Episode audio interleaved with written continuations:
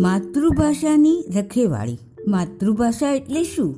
માતૃભાષા એટલે બાળકને માતા તરફથી મળેલી ભાષા. પરિવારમાં બોલાતી ભાષા. લાગણીઓની અનુભૂતિ, વિચારોનું પ્રાગટ્ય અને તેને પ્રદર્શિત કરવાનું ઉત્તમ માધ્યમ.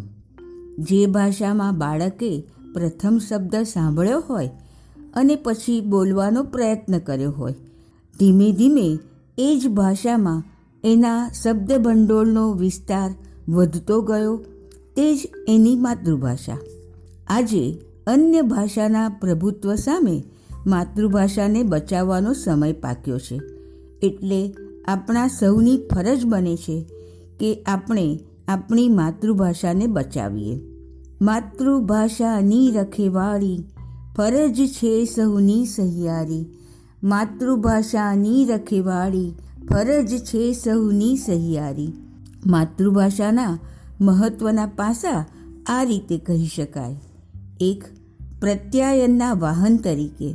બે, માનસિક વિકાસ તથા વ્યક્તિત્વના ઘડતરના માધ્યમ તરીકે.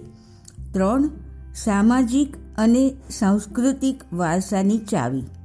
ચાર, શિક્ષણના માધ્યમ તરીકે. પાંચ, સમાજ ઘડતરના સાધન તરીકે. અન્ય વિષય શીખવવાના પાયા તરીકે. એટલે તો હું કહું છું, મને મારી ગુજરાતી બહુ ગમતી, ભાષા મધુરી મને મન ગમતી.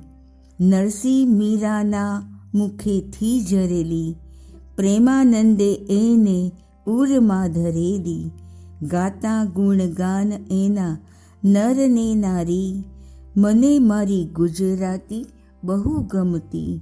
મને મારી ગુજરાતી બહુ ગમતી.